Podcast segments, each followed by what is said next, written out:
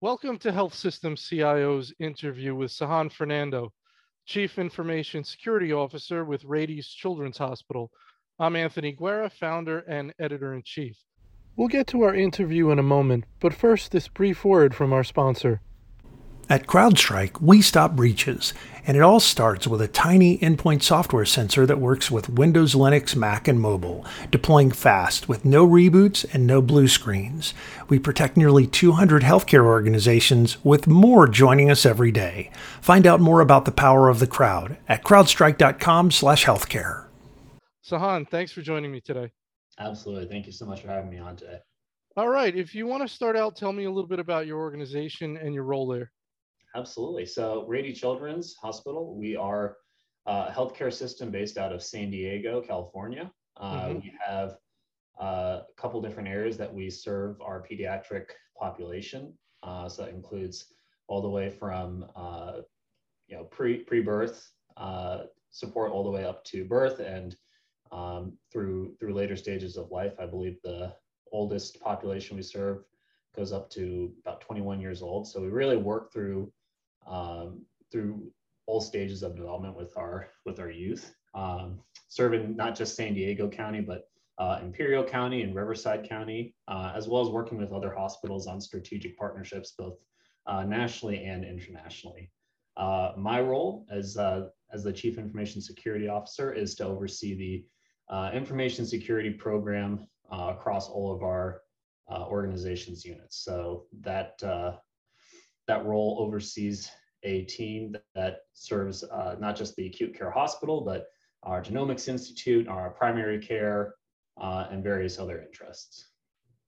Very good. Okay, so I, I, like to find out how people wound up in this interesting spot. Uh, pretty niche, as I say. It's not just healthcare. It's not just IT. It's not just security. It's healthcare, IT, security. So, how did you wind up here? Boy, well, the uh, shorter version, a lot of luck. Uh, definitely very, very fortunate.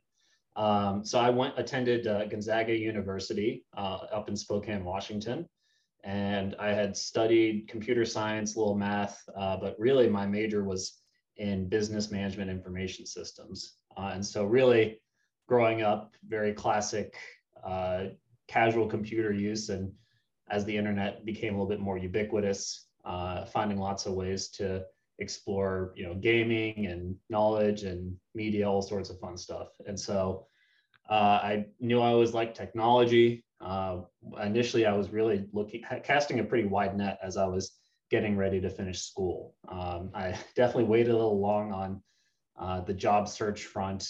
Um, didn't really have much skill in terms of coding uh, even after the comp sci classes just really was never my strength. And so uh, as I was searching around, I really was looking more at was it tech related and was it in a place I felt like living in. I was very fortunate that uh, I applied for an information security analyst job for a uh, managed security service provider in town uh, and somehow got an interview. Um, my former boss, who's uh, still a very close friend of mine, uh, said that the cover letter went, apparently went a long way providing that. And so I managed to get an interview and they decided to take a chance on me, even though I didn't know a significant amount of the more technical questions um, that were very security specific. They asked what a botnet was, and I, I, was pretty candid that I wasn't sure, but I also could figure out what it was if uh, he gave me two minutes. And so uh, started there as just a tier one analyst in uh, a rather fledgling security operations center and uh, being fresh out of college. Uh, I'm also a former uh, Division One athlete for men's rowing, and so I think that competitive energy really needed an outlet, and so I put it into into work. Um, my parents also providing a good example in terms of work ethic and the very classic, you know, work hard to advance yourself. Um, so uh, I was fortunate I didn't have a lot of other commitments. Um, I, st- I was volunteer coaching, but otherwise I just was able to really apply myself uh, to learning more about the field I had just wandered into. And uh, especially initially feeling very overwhelmed about oh my gosh, what did I sign up for? I don't understand what this is. Um, you know, one of those teaching anecdotes I always like to share with folks is, uh, you know, we all start somewhere. And I used to, uh, for a couple days, I kept plugging in uh, RFC 1918 addresses, you know, private addresses into IPVoid, not realizing that, of course, you know, that there's no context on that for outside of the internal network. And so uh, with that, a lot of help from my peers, uh, very supportive management, very patient management, and a good amount of trial and error with uh, internal IT and then uh, helping customers, really taking advantage of opportunities to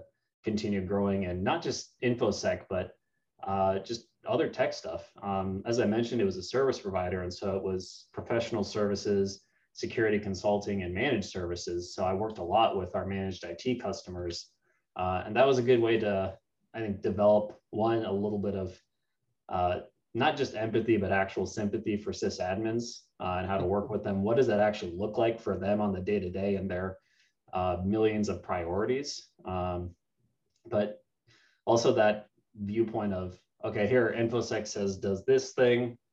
What does it actually mean to go do it?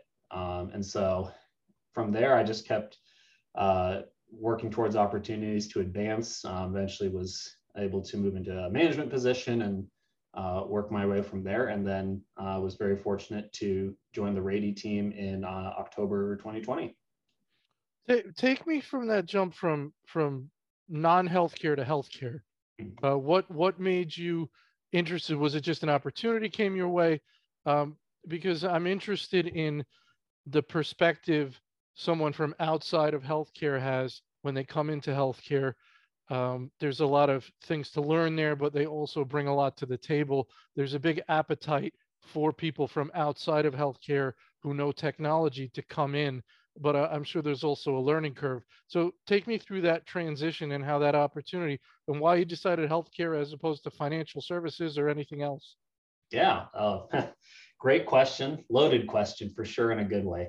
Um, so I, in my former former roles, uh, did a lot of consulting work, um, you know, staff augmentation, and at being a managed service provider, we worked with a lot of financial and healthcare uh, clients, especially being regulated industries, uh, and really the ones who are most risk averse for obvious reasons.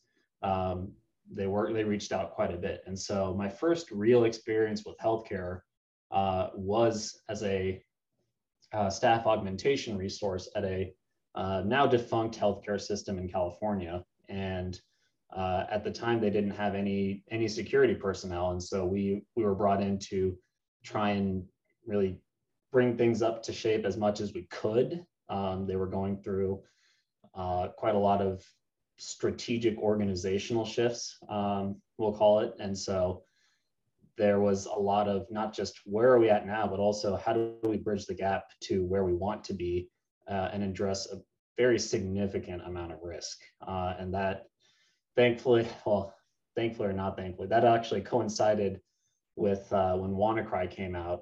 Um, mm. You know, they, there was a decent amount of risk from Windows XP system still on there, things like that. So that was my first foray into really uh, hands-on healthcare IT work, uh, healthcare information security, because even though my my role was focused on being an information security engineer and more technical things, I got to deal a little bit with um, how do we look at it more holistically on information flows throughout the system, both electronic and uh, and on paper and such. And so that uh, that was my first experience, and then uh, we started working with a uh, pediatric healthcare institution uh, in the Southwest, uh, doing a lot of consulting and managed security work as well. And so we were very closely integrated with them. Um, I think they still do quite a lot with my former firm. And so they uh, that was another opportunity to really learn more about the ins and outs of um, what does it look like for you know staff on the security team when you're when you're dealing in these very complex systems and tons of teams um, you know, it was a real eye opener when it was, hey, we got this alert. We want to, you know, quarantine this host because we think there might be an infection. It was like, well, you got to go here and open this ticket and route it to this team and then call. And it was it was a lot of understanding what kind of processes are in place and how you kind of work with the system, even as a outside consultant. And so uh, through all of that, um, I always liked healthcare. Just I like the idea of, of working for uh, an organization with a, a, real mission and, and pediatric healthcare. Um, that that hospital really talked uh, a pretty decent amount about the mission, and that really struck a chord with me. Um, you know, I, I think most people go the fortunate route and don't have many encounters as a child in the hospital outside of primary care. Uh, I had asthma growing up that was uh, more severe, so I had uh, encounters where I had to stay overnight from asthma attacks. Um, and so being able to now be in a position where you can contribute to that sort of mission and vision of um, both acute and primary care and other other sorts of ways to enhance the lives of these of these kids that really puts you in a um, at least for me personally that that was where the opportunity with Rady really um, seemed like a, a dream come excuse me a dream come true in that sense. Um, that opportunity to really work with uh, pediatric populations and especially in the nonprofit space because then it really is really is focused on the mission yeah i don't think you get more meaningful than pediatric healthcare um, I got to go back because you mentioned something. It was uh, pretty interesting. Um, you you mentioned this cover letter that you that you wrote that you thought had a tremendous impact, and you kind of left that hanging. So I got to ask, what, what what was in that? Uh, it was there was obviously some generic text, but it was I tried to tailor it to the firm. I mean, show that I took enough effort to look at their website. You know, hey, I'm applying this position. Here's my background. Here's some stuff about me. Um, would love to you know connect and have an interview. Um, so fairly high level. Uh, the fun story that we always like to to share is uh, during the interview or at the end of the interview. Um, so I walked in, I was fully suited up, um, mm-hmm. Pinstripes and all, because that was all I had.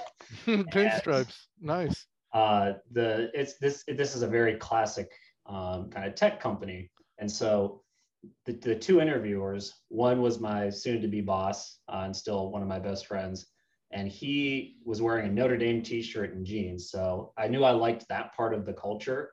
Uh, but my family is a very deep Notre Dame family. Uh, my dad teaches there. My brother and sister-in-law went there, so we're very, um, very much about the Irish. And so uh, I meant this in all sincerity, and I stand by this that I liked him a lot just from our first first meeting, and I just casually dropped at the end, uh, you know, hey, if you ever go want to go out to a game, uh, our family always loves to try and make that happen for folks. So just you have my contact information, reach out and uh, and let me know. And so um, I told him it's not a bribe, but I did get the job anyways. I'm glad it worked out.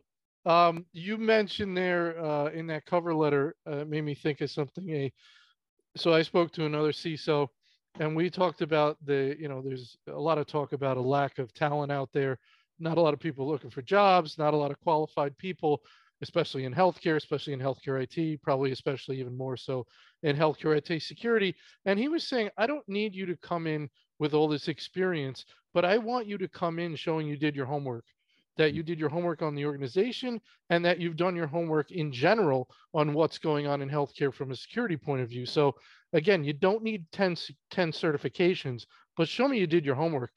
And from what you're saying, you did your homework. That's a best practice. Do you see applicants coming in not having done their homework? Uh, occasionally. Um, I think that that does occur. Uh, people apply online. I, we don't generally proceed with an interview. I do try and give feedback whenever possible uh, to applicants on, hey, you know, we're choosing to move move on at this time, or we're not going to interview at this time, but here's maybe two seconds of feedback on your resume mm-hmm. as to why I made that decision. Right. Uh, so yeah, that I think it goes a long way to to show that you did do that homework, uh, at least read through the job description with more than you know a minute of, of thought and really prepping for yourself for what are you getting into. Uh, and I would, I would agree with that, especially that um, certifications um, are really a double-edged sword. And I say that as someone that used to really hunt for those as a former consultant. Uh, you know, they they show you can pass a test, so you're kind of going off of the quality of the test. And some people aren't good test takers, right? Mm-hmm. Some people are great test takers. So a lot of context gets lost in there. It's just a way to maybe open up some more doors. But um, I would concur with that person that I really look at more uh, what's your experience? Do you bring something unique? Did you write something compelling that caught caught my attention as much as possible? Um, maybe I'm old school. I really like when people add a cover letter because it does mm-hmm. take that extra two seconds versus mass uploading your resume everywhere. And so um, I think the other part too is obviously with the mission that's important here um, is something in your resume speaking to what we're trying to do here. Uh, and so I mm-hmm. think that's always going to be different depending on your management style, the type of team that you run, the culture of the organization. You know, not everywhere is a good fit for everyone, is what I tell someone, and that's not a reflection on on you or us in a bad way. It's just sometimes what you're looking for isn't what we are looking for. Um, you know, and that's that's great. I'd rather save you and us uh, a lot of a lot of pain and, and be realistic so that if you want to come here awesome because we got to sell we have to sell ourselves to you as well. Um, it's just as much about you interviewing us. Are you feeling that uh, talent dearth out there? Are you seeing a lack of of available people uh, for the skill sets you're looking for? Uh, i would say that um, i was expecting uh, more people to apply when we posted positions within the last year. Mm-hmm. um, i mean it's great not having to sort through you know tons and tons on the flip side of that. So I, am okay with it. I, I, personally reviewed every single one that came through at least. Uh, you know i didn't want it to get pre-screened uh, because I, I, believe in giving you know opportunities for folks um, that could get you know screened out by by various pieces of, of uh, recruiting software. And so uh, i will say we had two net new positions this year uh, and it took it took some time to fill those. A lot of that's also my fault. Just we're busy, mm-hmm. want to be intentional, and um, we had a few. It wasn't just one interview, and I, I, wanted them to make sure they had a good sense of who we were, uh, not just on the infosec team, but also uh, a chance to talk with other other teams, right? The people that they would really be working with, uh, you know, week to week, and so that was one thing that uh, I thought was very useful was here's a chance to talk with someone from the infrastructure team, for instance, 10 minutes, nothing necessarily technical, but just get their feedback in terms of, hey, is this someone that you want to work with? Right. Um, you know, because that that if if if we kind of break down those silos more, um, one, I wanted them to know that you know they have my respect and their opinion matters, and you know, I didn't want to, you know, bring in someone that, yeah, they know a bunch of security stuff, but uh, they can't collaborate with people who aren't security people. Right. Right. So I know you're you're in Spokane, right? Um, the organization is in San Diego. Um, so when does it vary by position? When you have an open position, are you looking? Are there certain positions where you want them sort of on site, and other positions where they could be anywhere in the country? How are you handling that uh, with the new, you know, work remote workforce environment, which is something you also need to secure? So we can roll into that discussion right after this one. But how are you handling um, staffing up? So we are super super fortunate. Um, the organization was always very forward thinking on the remote work front. Um, even prior to COVID. Uh, you know, we have employees in multiple states uh, that were full-time remote prior, including members of my own team. And so uh, they were always very cognizant at Rady that uh, good good talent, really good people who want to stay, you find a way to make it work uh, as much as possible. Uh, mm-hmm. You know, they understand that you know it, it. The common phrase is very much around you know mission first, people always, uh, and that gets echoed from the CEO all the way down. Uh, it's a very cohesive message. And so we really do put a lot into um, the people that make our mission possible. And so thankfully for InfoSec, we're able to have uh, talent just about anywhere. I mean, if there was really a crisis, we're not going to be worrying about the extra two hours for someone to fly down. So we uh, we have a lot of folks that are in the San Diego area, but my approach has been, what what do you want? You're an adult. Do you want to come in every day? Great, we'll have a space for you. Do you want to come in once a month? That's fine too. We'll have a hotel desk or something. So uh, we really look at it as a as a flexible approach um, based on each person's needs, and then I just let them know, hey, I'm going to be in the office these few days. If you want to come and meet up in person, great. Um, you know, hey, we can go grab lunch outside, you know, these days and have a chance to connect in person. So uh, that that's been our approach. Seems like it's worked really well. Um, you know, they can go in obviously on their own if they want to meet up and uh, do some strategic projects together in person. So uh, the the hospital has definitely been very very supportive of that. Like I said, we'll go right into one of the biggest topics for for all CISOs, but healthcare CISOs as well, is the remote workforce. How how has it changed the um, attack surface, uh, potential vulnerabilities, having uh, lots of staff working in a hybrid fashion, some totally remote, some in and out. People want complete mobility, flexibility. They want to work when they want, where they want, on whatever device they want, in whatever location they want. Um, so how how has that made your job more challenging? How do you deal with that? Yeah, I I wouldn't say it has made it terribly challenging because I was always a big proponent of, uh, to your point, that more mobile approach. Mm-hmm. Um, how do you empower that? And so, uh, like I mentioned, we already had folks that were full time remote as is, and um, you know vpn is not a right it's a privilege so how do you design uh, how do you design your security architecture that it supports those sorts of processes um, has been always my mindset. And so obviously the advent of cloud computing and moving to a more hybrid distributed model uh, you really need to factor in uh, those sorts of things. What constraints do you have? Um, are you putting all your eggs in one basket? Uh, and by that, I mean, if everything's in one cloud provider or you don't do your due diligence and there isn't uh, geo redundancy, are you suddenly putting a whole bunch of people out uh, if there's an outage? Um, you know, I think the biggest challenges are making sure the end user experience is as cohesive as possible. Um, you know, so that without it being cumbersome and uh, being an impediment to, to normal operations. So, you know, we, we don't want to backhaul all your traffic to our data centers, right? That's not really the approach we want in order to uh, put in certain controls. So how do we work with that? How do we make sure that operational needs are still met? You know, how do we um, make sure that patches are going out? Uh, how are we getting reporting back? Uh, you know, I think that that is an area that um, you know we had to shift in as a little bit as doing vulnerability scanning for remote endpoints.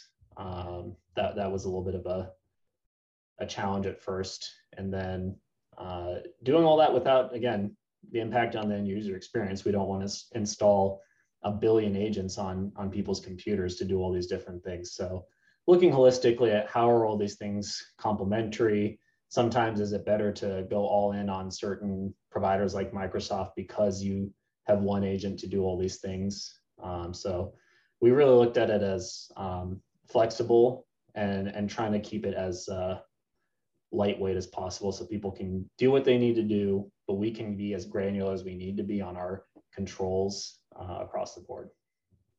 Yeah, and that's that's the balance, right? It's between end user experience and and putting the security measures you need in place.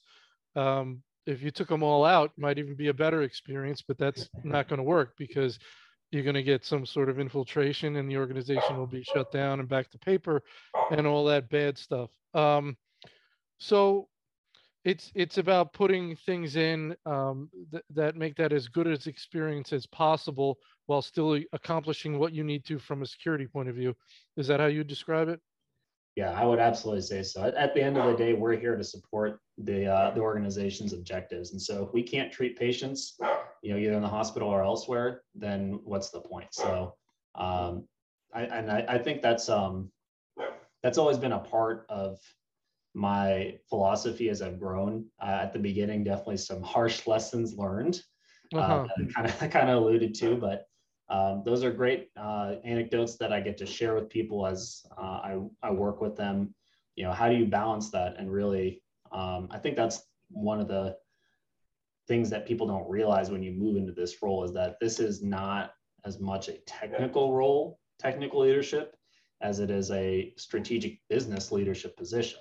Um, you know, I, I still have to understand technical things, but more of my job is working on business problems and helping secure business processes. Uh, you know, and I can't. I have to be able to understand both very much uh, in order to be effective.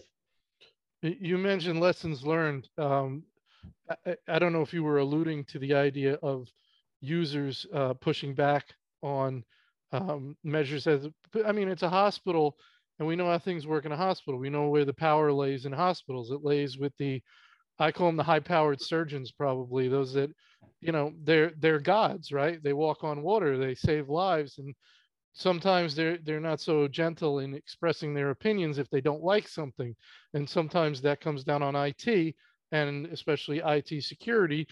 If uh, their login isn't working or something's taking longer than it should, uh, and I don't know if they give you a call and tell you what they think of your measures. Are those some of the lessons learned? You mean?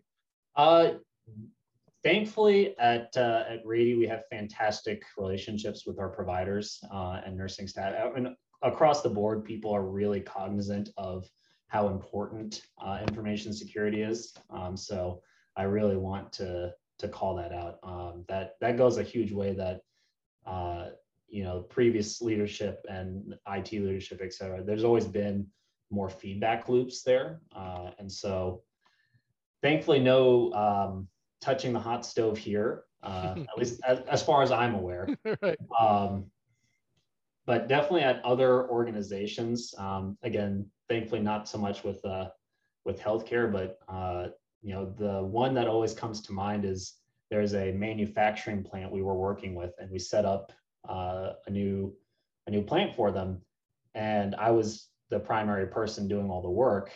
And i put all the switches in on the guest network thinking i would go in and put specific ones on uh, the internal one. And that was absolutely a horrible idea in the middle of setting up a new facility and without really communicating with everyone. So that's where i think the biggest uh, lesson learned was where um, you know, my, my former CEO had to come in and kind of give me a real heart to heart on that. And um, yeah, it was, it was a good lesson learned. Um, I never forgot that. And um, I try and teach that, lesson proactively of can you think to the most extent possible, what is the impact of what you're about to do, whether it is changing the security setting, if you're blocking some indication of compromise, if you're um, you know, exempting a directory from antivirus scanning is have to the fullest extent possible. What's what's the consequence of what uh, what's about to occur? Yeah, um, we talked about people pushing back a little. Uh, I think we probably don't see as much as we used to with all the high-profile breaches. Scripps Health organizations, health systems having to go to paper, having to divert patients, pay, uh, or hospitals being sued um, we, we know there's a hospital that's being sued for a, a death um, that had to do with a, a, system downtime was related to that. So I think, um, would you agree that among the general uh, users that there's much more understanding of the implications of a breach? Makes your job easier. Yeah, absolutely. I mean, you still, part of the role is definitely education around here are some specific uh, instances where risk was realized. Um, and for better or for worse, yeah, there are a lot of very public examples now, but um, you know the the other side of that is those are teachable opportunities, and I think that's also why there's such a sense of camaraderie uh, in the healthcare CISO community, especially among the, the pediatric CISOs, is that um, none of us ever wants to be in that position. And we really collaborate on how can we how can we be most most effective at our own organizations. Um, you know, and that includes the user education side for sure. I'm gonna ask you an open-ended question here, see where you go with it. What do you think is the most interesting, compelling uh, technology trend in in healthcare security, healthcare IT security um, that you think your colleagues, maybe some of them are not totally locked into, but they should be? So, what's something you're seeing, feeling, paying attention to that you're saying this is important and I think it's it's coming. It's on the way, or it's it's gaining importance. And so we give everybody sort of a heads up about this. Any thoughts there? Boy, uh, top of mind for me, uh, something that doesn't have commonplace usage yet, but I think should and will uh, is remote browser remote browser isolation. Uh, that I think is a really unique approach, um, especially if you take uh, a proactive approach on making it more integrated with your other controls. Um, you know, not just buying a tool for a tool's sake, but how does it fit in with uh, your web filtering or application control systems, things like that.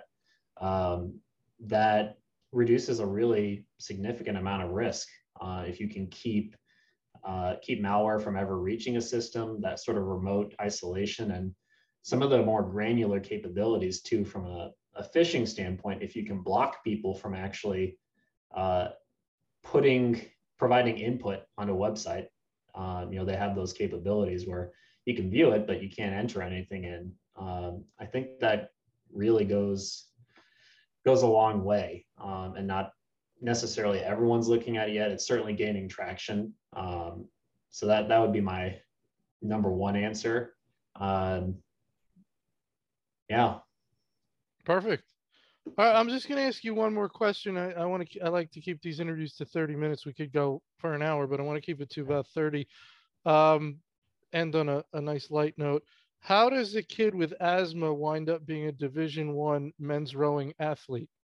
Well done. How, how'd you manage that? That should inspire all all the asthmatic children out there. Yeah, uh, I'm very again very fortunate that uh, my freshman year of high school, I just wandered into rowing because of my my carpool, and uh, as I started rowing more, actually, my asthma became much more manageable. I stopped needing to take a daily inhaler. Um, hmm. so throughout my entire rowing career, I actually didn't even touch one. Um, versus before, I was taking daily, you know, once, twice, even three times a day. So uh, I think it really helped control um, how bad my asthma could get. Uh, I think, you know, yeah, there's probably some limitations it put on from what was my potential, but it, uh, it doesn't necessarily have to hold you back from still pursuing those opportunities. And um, it was really, it was great to not have to think about it for a really long time. Actually. That's wonderful. Yeah. That's fantastic. Well, uh, do you still uh, row at all casually or recreationally, whatever you call it? When I can, yes. Uh, yeah. It's it's tough to get out there. Um, you know, this is first and foremost, but um, any uh, anyone who's used a rowing machine knows how painful those are. But that's usually the easiest one. Is go do that. I'm going to go do that right after this, actually. Oh, good. Very good. Well, listen, Sahan, it, it, was a pleasure. Wonderful to talk to you. I really appreciate your time and uh, look forward to catching up in the future. Absolutely. Thanks again. Really appreciate you having me on and uh, hope that was helpful. Yep.